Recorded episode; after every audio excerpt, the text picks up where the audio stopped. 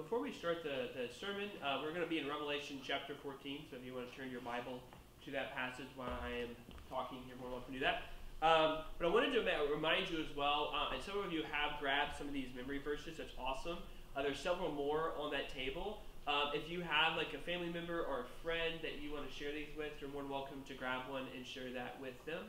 You don't have to just, it doesn't have to be just for you. You can share these we want everyone, even people who don't go to church here, to memorize God's Word. Uh, and that could be encouraging to them. And realize that probably in, in, the next week or so, we'll be adding five more cards to your ring. And so we'll have those available for you either on Thursday during the growth group uh, or on Sunday, um, depending on when we get those done. So I would encourage you with that. And uh, I know most of you um, probably know about uh, our summer growth groups. If you are have forgotten some of those details, uh, obviously, you can go online. Obviously, you can go to the app, and the information will be on there. But also, when you leave the door here, there's a kind of a nice little sheet of paper, um, and uh, it has the information back. So, you're welcome to grab one of those. So we are again, we are in Revelation 14. I'm going to read this whole chapter. We haven't been doing that the last few weeks because of it's just the passages have been so long, and so I'm going to read this whole chapter. It's like 20 verses um, if you would just kind of follow along with me. I believe the, I don't think the words are on the screen, so um, you're going to have to follow along in your own Bibles or your own, your own phones, which I know most of you have. So starting in verse 1 of chapter 14. This is again Apostle John who is, who is writing this. Then I looked, and behold, on Mount Zion stood the Lamb and with him 144,000 who had his name and his father's name written on their foreheads. And I heard a voice from heaven, like the roar of many waters, and like the sound of loud thunder. The voice I heard was like the sound of harpists playing on their harps. And they were singing a new song before the throne, and before the four living creatures, and before the elders. No one could learn that song except the 144,000 who had been redeemed from the earth. It is these who have not defiled themselves with women, for they are virgins. It is these who follow the, the Lamb wherever he goes. These have been redeemed from mankind as first fruits for God and the Lamb. And in their mouth no lie was found, for they are blameless. Verse 6. Then I saw another angel flying directly overhead with an eternal gospel to proclaim to those who dwell on the earth, to every nation and tribe and language and people. And he said with a loud voice, Fear God, give him glory, because the hour of his judgment has come. Worship him who made heaven and earth, the sea, and the springs of water. Another angel, a second, followed, saying, Fallen, fallen is Babylon the Great she who made all nations drink the wine of the passion of her sexual immorality. And another angel, a third, followed them, saying with a loud voice, If anyone worships the beast and its image, and receives a mark on the forehead or on his hand, he also will drink the wine of God's wrath, poured full strength into the cup of his anger. And he will be tormented with fire and sulfur in the presence of the holy angels and in the presence of the Lamb. And the smoke of their torment goes up forever and ever, and they have no rest, day or night, these worshippers of the beast and its image, and whoever receives the mark of its name. Here is a call for the endurance of the saints, those who keep the commandments of God and their faith in Jesus. And I heard a voice from heaven saying, Write this Blessed are the dead who die in the Lord from now on. Blessed indeed, says the Spirit, that they may rest from their labor labors, for their deeds follow them. Verse 14. Then I looked, and behold, a white cloud, and seated on the cloud one like a son of man, with a golden crown on his head, and a sharp sickle in his hand. And another angel came out of the temple, calling with a loud voice to him who sat on the cloud, Put in your sickle and reap, for the hour to reap has come, for the harvest of the earth is fully ripe. So he who sat on the cloud swung his sickle across the earth, and the earth was reaped.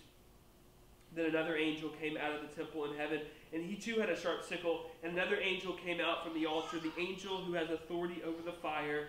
And he called with a loud voice to the one who had the sharp sickle, Put in your sickle and gather the clusters from the vine of the earth, for its grapes are ripe. So the angel swung his sickle across the earth, and gathered the grape harvest of the earth, and threw it into the great winepress of the wrath of God. The winepress was trodden outside the city, and blood flowed from the winepress as high as a horse's bridle for a hundred, uh, 1600 stadia. Let's pray. Dear Lord, we come this morning, Lord, after reading your word. Lord, this is a difficult passage. It's encouraging, but also devastating as well. Lord, help us to understand it well. Help us to be faithful to your word. Lord, use it, Lord, to strengthen us in the faith. As it says here in verse 12, the call of perseverance, the call of endurance for the saints. Lord, may you use this passage to strengthen us and to call us, Lord, to perseverance and endurance to the end. Lord, we pray for those who are with us. Lord, we pray for your people in the midst, Lord, of this pandemic that's going on. Some of us are frustrated. Some of us are struggling in different ways. Lord, help us, strengthen us, strengthen our faith, strengthen our love for one another. In Jesus' name, amen. Uh, I'm not sure if you're, uh, this is a total side point. This has nothing to do with what I just read. But uh, I want to just encourage you, and I'll, maybe I'll share this on the Facebook Facebook group. Um, but there's an article on Gospel Coalition about um, kind of what God's doing in the nation of Japan. And there's a church called Grace City Church that basically was a church plant out of um, Redeemer Presbyterian Church up in New York City. And it is amazing what God's doing there. Uh, and I knew nothing about this until I read this article. It was so encouraging. Especially since we're a church plant, right? When you read about other church plants in other countries, it's so encouraging. And so I wanted to just encourage you to read that if you have time today or this week. I'll put that on the Facebook group, or um, if you want to search for it yourself, you'll find it on the Gospel Coalition website. And I want to just encourage you with that. And, and if you think about, after reading that, pray for that church and what God's doing in the nation of Japan. If you're curious about why Japan and why that's so interesting, come talk to me after service and I'll talk to you about kind of the history of Japan and why this is so significant. So I wanted just to kind of point that out there before we start. Uh, the sermon title for today, this comes from the, the famous uh, Robert Frost uh, poem, but two roads diverged in a wood. Two roads diverged in a wood. Of course, Robert Frost's uh, poem um, called The Road Not Taken, the last stanza is two roads diverge in a wood, and I took the one less traveled by, and that has made all the difference. And the reason why I've titled it is, is that really when you read this chapter, it's very similar to Psalms chapter 1. You get these kind of two paths, right?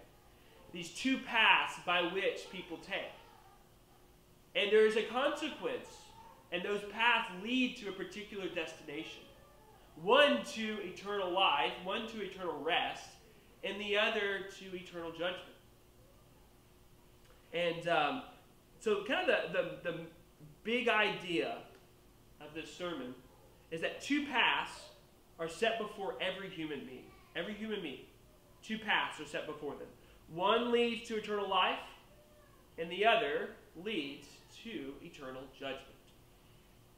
I would say that this chapter is probably the most straightforward chapter in the book of Revelation. It doesn't make any less challenging to understand it and teach it because I think what's challenging about chapter 14 is that the, some of the language in here is really difficult for us to stomach. It's not difficult to understand, it's difficult to stomach. Because what we get is, is that some who do not believe, those who do not believe in Christ, who are not redeemed by Christ, the destination of their journey is eternal judgment. And I think as Americans, we struggle with that. We struggle with this idea that there's only two, there's only one path to God. Right? We want a bunch of options, we want different ways to things. But the Bible is pretty straightforward, and it's actually quite consistent from the beginning of the book of the Bible that there is one option, there is one path to God. It was pretty much simple even in Genesis chapter 2, right? God told Adam what? He told him not to eat of the tree of the garden, uh, of the tree of, of, of good and evil, right? And the knowledge of good and evil. He told him not to eat of the fruit. This is one way by which you can be faithful to me is by following what I commanded you, following what I decreed to you. It's one law, and if you follow this one law, you will enjoy God and his garden forever. But what happens in Genesis chapter 3? Satan presents an alternative path, an alternative option. That path was a path of defiance against God, the Creator. This path led to judgment, right? This path of judgment is presented now in, Genesis 3. And what happens to Adam and Eve? They're kicked out of the garden. They're judged because they did not, they weren't faithful to God. They were not faithful to God, the Creator. And this path now is there's a path that leads to judgment. There's a path that leads to eternal life and, and, and, and life everlasting with God, and that's those who are faithful to God. And we'll learn through, even through this passage that those who have trusted and been redeemed by the Lamb are those who will lead to eternal life. But those who are not redeemed by the Lamb, those who love Babylon, those who love the world, those who hate God, the consequence and the end of the road, the end of their path, is eternal judgment. Really, what we get in chapter 14 is really this kind of zoomed out, very zoomed out, uh, kind of portrayal or presentation of the spiritual reality of every human being.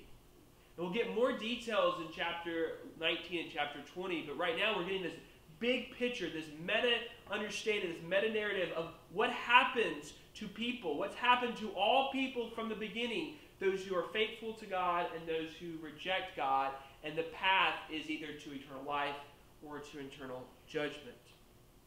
John has revealed this cosmic reality of these two paths. And really, this has been very, like I said, been consistent since the beginning of the Bible. We see in Genesis chapter 3, you get the seed of the woman, the seed of the serpent. Those who are with the woman, those who are with God. You see this through the book of, uh, all throughout the Bible, right? You see Israel is, is with God, they're God's chosen people. But yet, Egypt is, uh, are people that are who are the opposition to God, or the opposition to God's people, and they're the seed of the serpents. You, you have this, this kind of uh, motif or theme throughout the entire Bible of these two paths. We get introduced again to them in chapter 14. And almost so interesting in language that is used here in chapter 14, those who have the mark of their forehead of the, of the Father are those who are redeemed. The mark who have the mark of the beast, it leads to judgment. Very similar language, the seed of the woman, the seed of the serpent, mark of the Father, mark of God, and the mark of the beast. Very similar language. Where do these two paths lead? To one that's standing with the Lamb in his glory, to the blamelessness and eternal rest. The other to eternal judgment and no rest.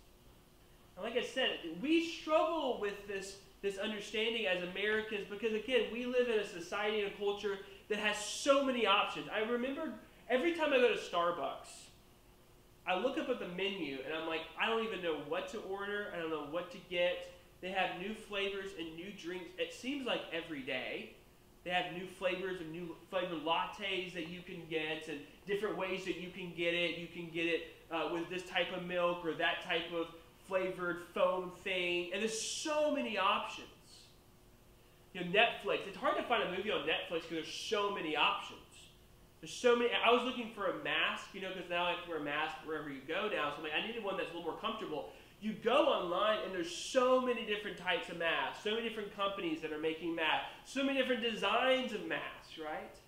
We've gone beyond just the surgical blue mask now. We live in a, in a culture that has so many options. And when the Bible says there's one option to God, and that's through Christ, we don't really understand that concept. How can there not be more options? How can there not be more ways? But yet there isn't. It's only through Christ.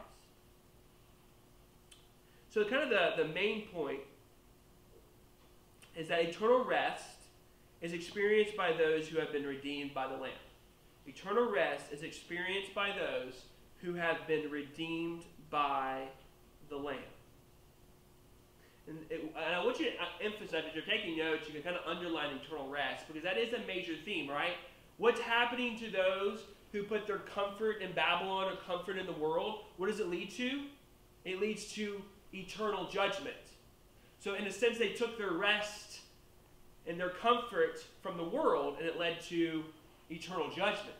Those who trust in the Lamb, those who trust in Christ, even if they're suffering because of their faith, even if they go through persecution because of their faith, it leads to what? Eternal rest. So there's kind of a play on words throughout this chapter. Kind of the first subpoint in point A is a love affair with the Lamb leads to life. A love affair with the Lamb leads to life. This is verses 1 through 5. That first paragraph of this chapter. And we see that John, he looks, right? Anytime you see John say that, you know that a new vision is being presented. Then I looked, and behold, on Mount Zion stood the Lamb. Mount Zion is a very significant language for the Jews, right? A lot of the Old Testament, you'll see the Zion is represented as Israel. And it talks about Zion being redeemed by God, right? That God will bring them back to the land, would restore them to their prosperity that they once knew. Zion was a very, very, very powerful word for Israel.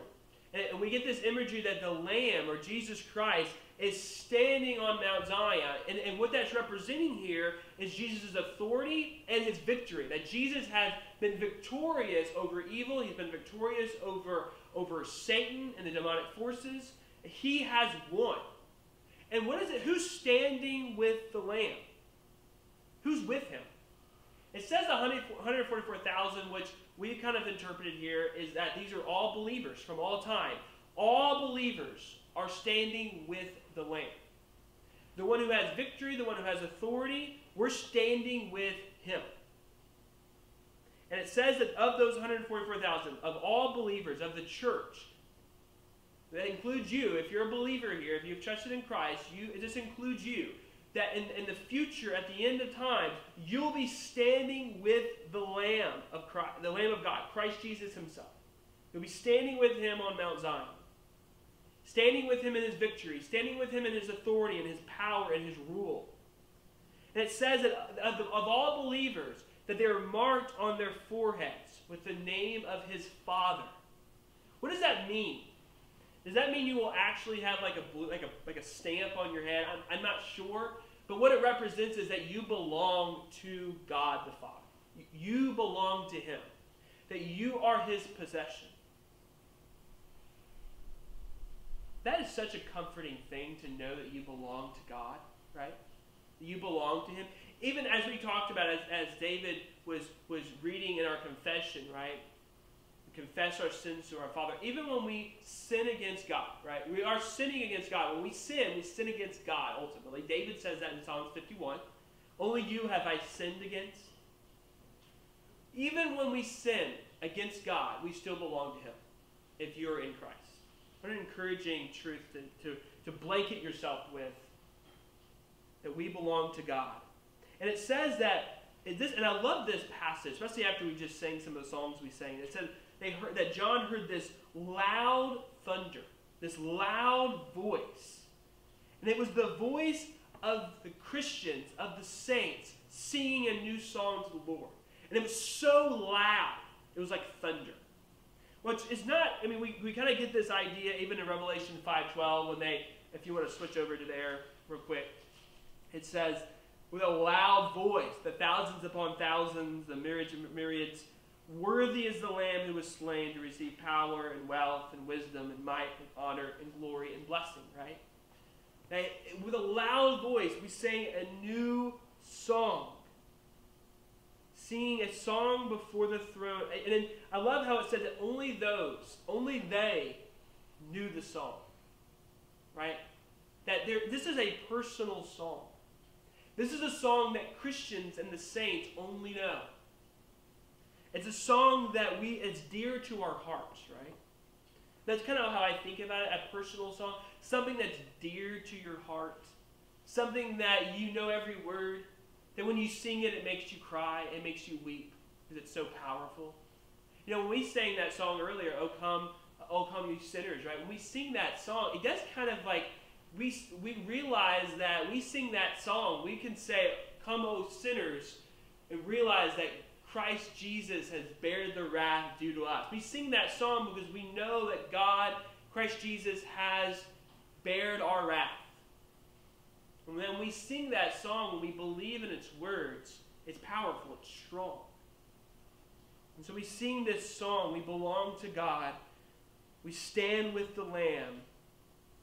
And it says that here in verse verse 3, at the end of verse 3, no one can learn that song except the 144,000 who had been redeemed from the earth. What does it mean that we've been redeemed from sin? We've been redeemed from death. We've been redeemed from the wickedness of the world. We've been redeemed from our own hearts. We've been redeemed out of the earth, from the earth. And it says that in those who had not have not defiled themselves with women. And there was, re- I know some of you have watched, maybe hopefully you've all, or most of you watched the Hamilton uh, uh, kind of musical on Disney Plus. Uh, if you haven't, you should watch it. Um, but I, have been reading the book that it's based off, which is 700 pages long. I don't know why anyone who ever lived should have 700 pages about their life. I'm just a lot of pages to read. So I've been reading through this book, and, and it was talking about Alexander Hamilton. He went to King's College, right? I think it's in one of the songs that he wants to go to King's College. King's College, if you don't know this, now became Columbia University. So the, one of the Ivy League schools, Columbia University, which is in New York City, was once King's College. And King's College was in, a, in an area of New York in, in the 1700s that was in the red light district. If you don't know what the red light district is, it's where certain women uh, kind of do their thing with other men. Um, and at that time, which is interesting, I was reading this, we kind of think that kind of sexuality and sexual immorality is only a current thing, that it's bad in, in, in our world, it was ever bad back then. In England, and I mean, in New York at that time, 500, there were 500 prostitutes working in New York in 1760s. And their district, where they did their work, was right outside of King's College. Like to get to the college, you had to right walk down the street. This was happening. And so the president, President Cooper of King's College at this time, had these massive walls built to separate the students from the red light district. And they would actually put a guard or a porter at the gate to make sure none of the women came in and none of the students went into that area. And they had the students had to be back to the college at 10 o'clock every night. Or they'd be told to the president who was kind of lingering on that street too long. And it was common for students to kind of linger on those streets and pay for, you know, you know, you know what they paid for. And, and so the, the, the president tried to keep their students not to be defiled from what was going on outside the campus. When I was reading this, it made me think about the walls that, um, that, that are built to separate even us from the defilement of the world. And the Holy Spirit who protects us from the sins of the world. And so the, the saints, the church, those who have trusted in the Lamb, they don't defile themselves. But I love this, what it says here. This is one of my favorite phrases and passages of this entire uh, book, uh, this whole chapter. It says, It is those who follow the Lamb wherever he goes. I love that. I love how it says that. Wherever he goes, they follow. And maybe it made me think, you know, as Christians, we think, oh, we just trust in Christ, we believe in Jesus, and that's all that we have to do. That's all that's required of us. But we're required to follow the Lamb wherever he goes. We're required to follow Christ wherever he goes. What did Jesus say to the disciples before he ascended into heaven? Teach them to observe all that I have commanded you. And I think as churches, as a, Church Redeemer Fellowship, when we even do discipleship one on one, we should be encouraging people to do what? To follow the Lamb wherever he goes. Not just simply go to church, not just simply, you know, oh, you're a Christian, you're good, and you listen to K-LOVE on your radio, that's great. But we want people to follow the Lamb wherever he goes. And you're not going to know where the Lamb goes if you don't know the Word of God. And so we need to encourage people in that. If you have a one-on-one discipleship relationship, if you're meeting with other people, if you you know regularly talk with people, if, if, you're talking to your husband or your wife, your kids, that's what we need to be talking to them about. To follow the Lamb wherever he goes, to be in love with the Lamb. It says here that we are the first fruits of God in the Lamb, that we are a treasure of God's kingdom. And in their body was no deceit, and we were blameless before God. Blameless before God. You see where this path goes? This path, if you trust in Christ, if you're redeemed by the Lamb, where does it lead to? Blamelessness. Who doesn't want to be blameless before God? I know if uh, you can all probably kind of do this your own testimony. You, you realize if God, if, if God, if my sins were presented before you all, I would be ashamed, right? And you all could probably echo that as well. If my sins were put on a massive screen in front of you, I'd be ashamed. I, want to, I would want to hide in the ground itself. But this is saying that that screen has been wiped away, and before God, you are blameless. Amen. Not because you are great, but because the Lamb is so great. Because Christ Jesus is so great that we are blameless before God. That's where that path leads. The second path, which is point number two, a love affair with Babylon leads to judgment. So we see like another angel flying directly overhead and it says he had an eternal gospel to proclaim to those who dwell on the earth, to every nation and tribe and language and people. And he said with a loud voice, Fear God, give him glory, because the hour of his judgment has come, and worship him who made heaven and earth, the sea, and the springs of water. So this angel comes. We've already had this scene of the Lamb on Mount Zion, surrounded by his, his sheep, surrounded by his church, surrounded by his people. They're singing a loud song to him. They're marked by the Father. This other angel has an eternal gospel, the eternal good news for everyone. The only way to God, the only way to stand with the Lamb, the only way to be able to sing the new song, the only way to be able to be marked by God, the only way to be blameless before God, the only way to be a first fruit of God, the only way to follow the Lamb wherever He goes you have to trust in the eternal gospel. It's the only way to rest. It's the only way to God. It says, Fear God and give him glory. Why? Because God is the creator and deserves all worship. It's the only way. And this gospel is for everyone. It's for all tribes, it's for all nations, it's for all languages. The gospel isn't for white people, the gospel isn't for Western people, the gospel is for all people. You realize this? That if you were to if you were to find a majority of Christians do not live in the United States. Majority of Christians do not live in the West. The majority of Christians live in the global south or in Asia. The gospel is for all nations. And anytime you're having a conversation with a Muslim or someone who's Hindu or someone who's Buddhist, and they go, oh yeah, Christianity is for Westerners, we're immediately take that thought out of their mind because that's just not the truth. Christianity is not for Western people, it's not for white people, it's for all people. And so he, he this angel preaches this, this, this eternal gospel. But then another angel in verse 9, verse 8, I'm sorry, another angel second followed, saying, Fallen, fallen is Babylon the Great, she who made all nations drink the wine of the passion of her sexual immorality. So you have this eternal gospel, this eternal good news for all nations, and fear God, worship Him. The other path is, is the path of being enticed by Babylon. Babylon represents the world, the system of the world. And, and, and in the language here is in a sense of passion with her, laid with her, slept with her, drank of her, her pleasure. But what does it say about her? What does it say about Babylon? What does it say about the world system, that it's already fallen. It's interesting how it's written here, it's in past tense. Even though the world hasn't fallen, the angel says it's fallen. To those who are striving to striving for the world and striving for its system and falling in love with the world, they're falling in love with a with an entity that's already dead it's already fallen. This is a warning to turn away before it's too late.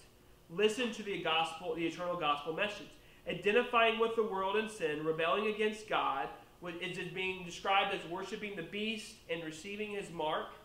God will pour out the full strength of his wrath on them. So the first path led to what? Blamelessness. The second path leads to what? Leads out to the full strength of God's wrath being poured out on them. His justice is full and without mercy, and that mercy is before the holy angels and before the Lamb. And it says that that judgment, which is accepted by Christ, I mean, Jesus is standing there in front of this judgment as God pours his wrath on those who have trusted in the world and followed the world. It says that the Lamb is standing there in approval of God's judgment on them, and that judgment is eternal. It says that there's no rest. There's no sanctuary. There's no relief. There's no end. James Joyce, the Irish writer, talks about this in a book. He says, if you want to think about eternity, think about it this way. If you've been to the beach, if you've been to Florida or any other beach, think of all the sand that is on the beach. And then one bird, one bird, had to pick up one grain of sand and take it to another pile, make a pile how long it would take that bird to do so. It would take ages upon ages upon ages, and that would only scratch the surface of what eternity is. You can't even fathom forever. Your mind doesn't even allow you to fathom forever. Why? Because nothing in our world is forever. And this passage says that judgment upon the wicked, upon those who love the world, will be eternal. No rest no sanctuary, no end. That blows my mind. And I think here's the problem, and I get, I'll get into more of it a little bit later. I think the problem was I don't think we actually believe that. I think we believe that there's no way that God would punish someone that long. There's no way.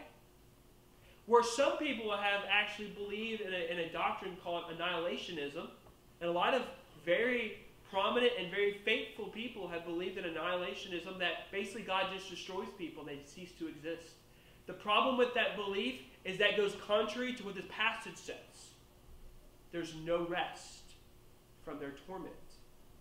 Even the language is so devastating that we read over this and we just kind of go, yeah, yeah, yeah, and we just move on because we don't want to think about it. But this is the path, that the end of the path for those who love the world. And you know many, many people in your life who are not Christians. You know this deep down. And they love the world. They do not love Christ. This passage, though, does lead us to some hope in the fact that we understand, we, we sang about it earlier, is that when we think about the wrath of God, which is terrible, and this passage pretty much exposes us to the terrible and severe punishment and judgment of God on the wicked, we know that that same wrath was poured out on Christ. That Christ Jesus drank the undiluted wrath of God for you if you trust in Christ. That's the truth. That wrath, which is so terrible and so devastating, is the same wrath that was poured out on Jesus, and he drank every drop of it for you. Every drop of it. Every morsel of that wrath, that cup, he drank. Because our sin against a holy God is against your Creator. God created you. He created me, He created us. And when we sin against God, we're sinning against His eternal majesty, His holiness. It says in Romans chapter 3, verse 9.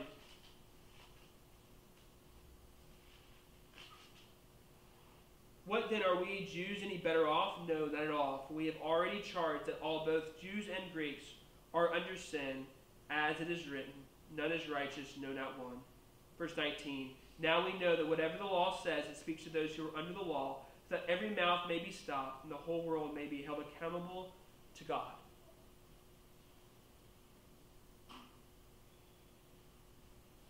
We can't follow the world. The path of following the world leads to destruction. It leads to torment. It leads to no wrath. What the Bible is saying is it's forsake the comforts of the world because if you, if you accept the comforts of the world, it will lead to eternal judgment. Instead, accept and trust in God fear God, worship God, trust Him, be faithful to Him under all circumstances, endure and persevere under all circumstance, which leads to what? Eternal rest and eternal comfort. Don't fall for her. Proverbs chapter 7. King Solomon, who's writing to his son, says about foolishness, says, Don't fall for her. He says, My son, keep my words, treasure my commandments with you. And he talks about the forbidden woman, the adulteress with her smooth words.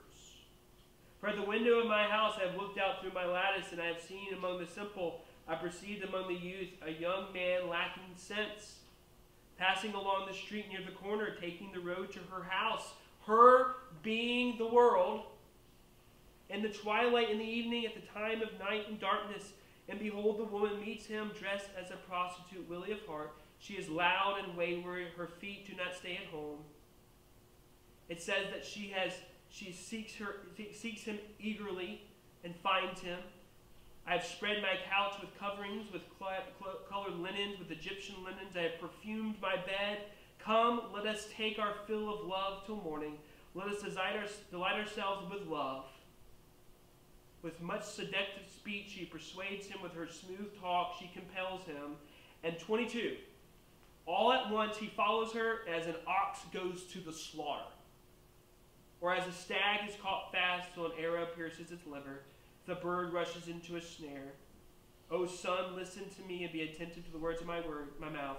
Let not your heart turn aside to her ways, and do not stray into her path. Why? Because it leads to the slaughtering. Do not follow her. Do not follow the world. It will lead to judgment. There's no rest.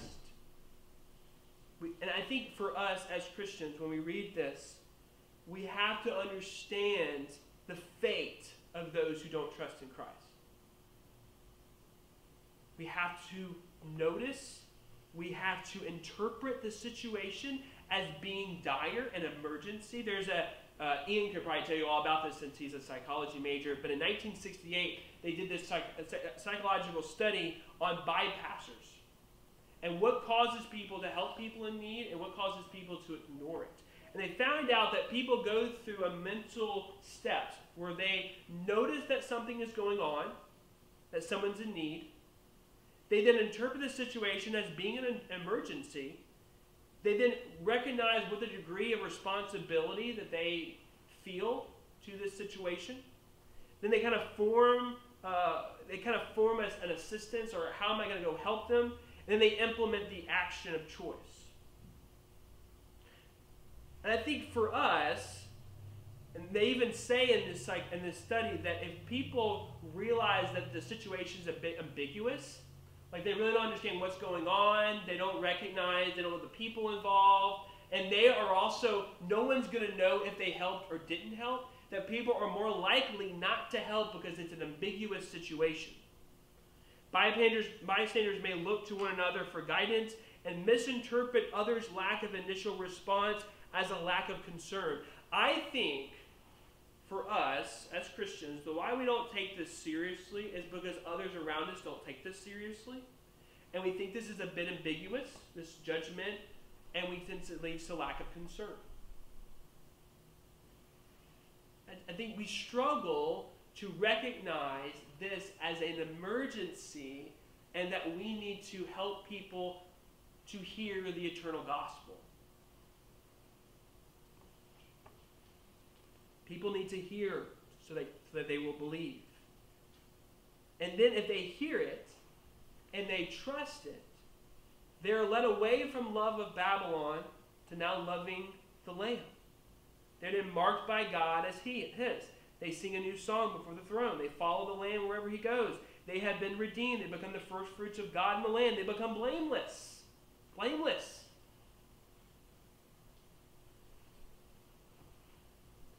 The, third point is the better path forward. The better path forward. In verse 12,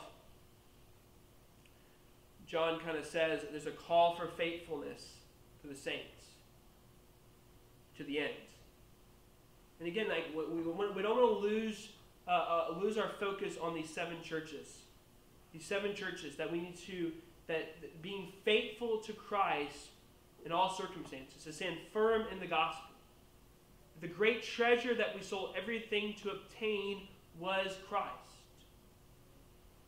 And that that gospel and that treasure will not put us to shame. That it will lead to eternal life. That will lead to rest. And what does it say here in verse 13? There's a promise of rest for those who endure, for those who persevere. And I heard a voice from heaven saying, Write this, blessed are the dead who die in the Lord. And I don't think we have to read that and interpret that as martyrs. I think that's all who have died and, and were faithful to the end. Blessed indeed, says the Spirit, that they may rest from their labors, for their deeds follow them. Enduring in life, putting your hope in the life everlasting, and you will rest in God. And we reject the restfulness and the comfort and the security in this life offered by the world, offered by Babylon, which is what? Temporary. And the cost is eternal judgment. The cost of gaining the world and gaining the comforts of the world and the sanctuaries of the world, the cost is eternal judgment. It's not worth the cost. It's not worth the cost. We're all, is wanting rest. Everyone wants a place of sanctuary. There's a, a guy, I read this recently, his name is Nile Niami, Niami, N-I-A-M-I, but he's like this, this, he builds mansions in Hollywood, and he has a house that he built and I'm not lying, its, its cost is $500 million. A house. $500 million. And it's in Bel Air. And it's this massive, on this massive hill overlooking LA. Um, and so he sold houses to like P. Diddy and Floyd Mayweather, and he built these extravagant homes. And he will he sells his homes by using Instagram. And he had an Instagram post with him, and he was on he was in one of his houses that he built, and he's on one level, and on another level he has like this big house with all these like attractive women, and, and he's like in this robe, and he says there are many different levels in life.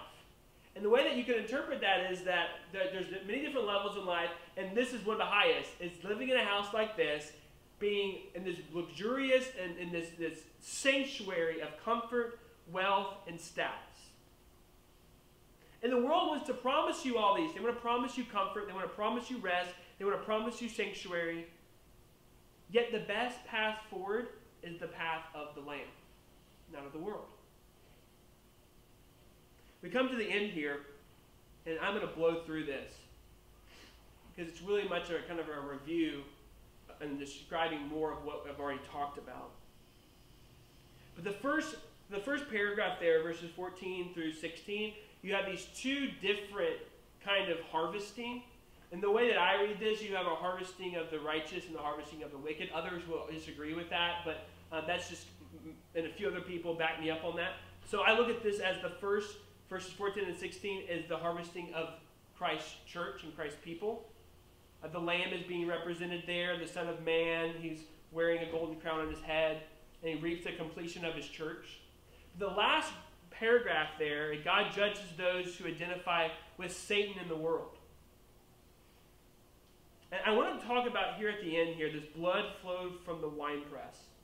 This, again, this descriptive language, this very severe judgment. It says that blood flowed as high as to, uh, a, I guess, to where the horse's stable is, but as wide as almost 200 miles.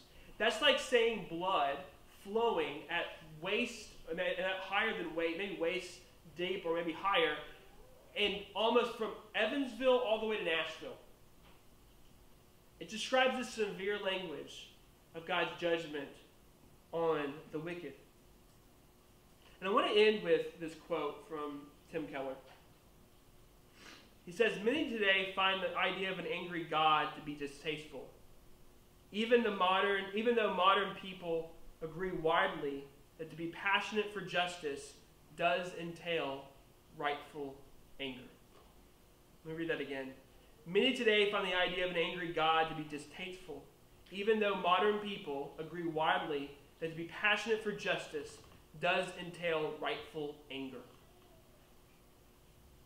Does God have the right to judge the wicked and sinner as severely as he does?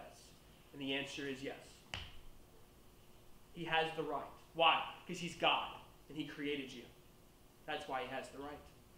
And our sin is against a holy, good, and perfect, and majestic, and eternal God. And the punishment of that, of that sin is eternal judgment. And God has the right to do it. If someone chooses to rebel against God and His word, then they are choosing to rebel against their Creator. And He has the right to judge them. However, God, in His mercy and wisdom, also chose to offer His Son as the means of reconciliation. You realize that, right? That God does have the right to judge, but He also didn't have to save us. And He did anyways. He chose to pour His wrath for our freedom on His Son, to pour His wrath for our redemption through His Son. You can be counted with those who follow the Lamb, who stand with the Lamb, who sing a new song before the throne, and you will experience eternal rest. Romans chapter 5, verse 17. For, because of one man's trespass, death reigned through that one man. Much more with those who receive the abundance of grace and the free gift of righteousness reign in life through the one man, Jesus Christ. Follow the Lamb who drank the wrath of God for you and me. And I think some applications, just really quickly here, is to proclaim the eternal gospel which redeems lovers of Babylon. To proclaim the eternal gospel which redeems lovers of Babylon. People who are lovers of Babylon, who are lovers of the world, the path leads to judgment, and it's eternal judgment. We need to warn people of the judgment to come we notice it, we understand it. If you read the, the passage in the Bible, you recognize that if you believe in God's word, that that's coming, that's the end. We need to interpret the severity of the emergency. We need to recognize our response to help. And we need to assess our form of action. And I think, so let me just throw this out here. This is just an idea. But think about all the people that have died from COVID in the last, what, six months? In the United States, 142,000 people have died of COVID 19. In the world, 603,000 deaths worldwide. And that number is not stopping, it's going up. Death is in the news every day. They flash those numbers every day. You can go on Google, and those numbers are there. Death is everywhere. Maybe a question we can start asking people is Do you know what will happen to you when you die? That question alone leads to the warning of the judgment to come. That minute. I think for us, reading Revelation 14, recognizing the issue, noticing it and interpreting it properly, we have to decide and recognize our responsibility to warn people of the judgment to come. But also, the last thing here is to worship Christ. But because of Christ, that wrath that is due upon you, if it weren't for the wrath that God, Christ bared for us, we should worship Christ. And by worshiping Him, we need to follow the Lamb wherever He goes. To be students of the Word, to be followers of the Word and to be followers of Christ. That should be our path. That should be our goal. That should be our vision for our lives. Is not to be rich, not to be wealthy, not to be the best mom or dad you could possibly be, but to be the best follower of the Lamb. Let's pray. Dear Lord, I thank you for your word. Lord, we thank you for this passage. Lord, we thank you for the brilliancy of the first five verses, Lord. What a, an encouragement to know that we stand with the Lamb, that we are marked by the Father, Lord, that we sing a new song to you. Holy, holy is the Lord God Almighty. We sing that song, Lord, to you. We are blameless before you. Lord, we also are devastated by your eternal judgment. And Lord, let's just be honest, Lord, our, our tendency, Lord, is to not believe it to the, to the extent by which it is written. Forgive us of that, Lord. Help us to understand the severity of your judgment, Lord, so that we will proclaim the warning of and the eternal gospel to people who do not have Christ, who do not stand with the Lamb. Use us, Lord, so that those who were once lovers of Babylon, lovers of the world, will become lovers of the Lamb. Where we know people right now in our own lives that are lovers of Babylon and are not lovers of the Lamb, and we never say a word to them. Never. We never speak Christ at all. We saw we don't even care. We don't care. Lord, help us to care. Help us to care. And Lord, move us to action. Not because by doing it we become better Christians, but we do it because we love people and we want to warn them of the judgment to come and tell them of the gospel that Jesus Christ the Lamb bared the wrath of God for them on the cross. Help us do that well. In Jesus' name, amen. We're going to take up